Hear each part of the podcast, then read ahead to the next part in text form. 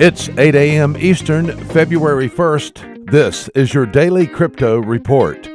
Bitcoin up 1% at $3,491. XRP unchanged at 31 cents.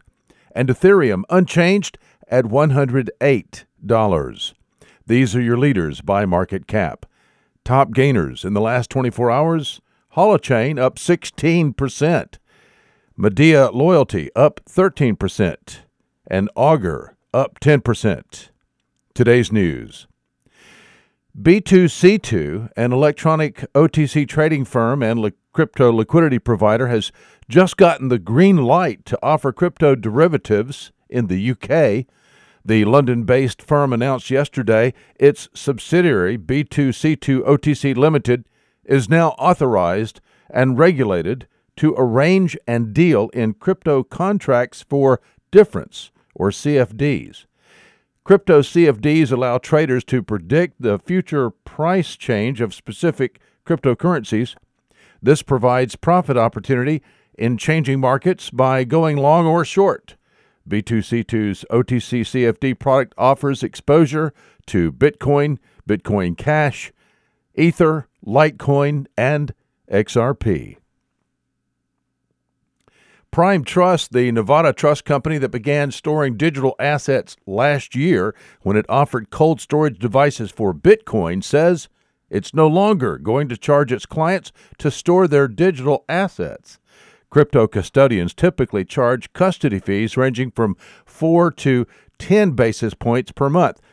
Prime Trust said yesterday it's dropping its charges to make it cheaper and faster for Prime Trust clientele to conduct operations. Well, crypto exchange Binance is partnering with secure payments company Simplex to offer credit card payment for Bitcoin, Ether, Litecoin, or XRP.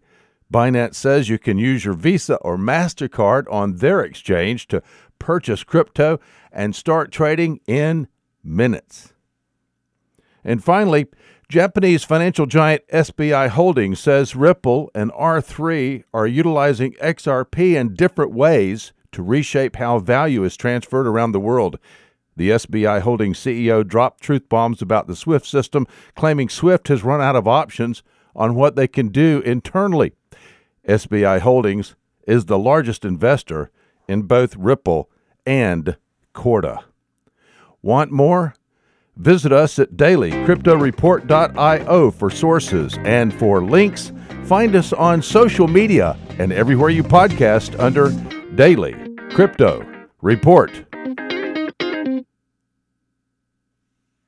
You might know about climate change, but do you know how it's changing life on our coasts?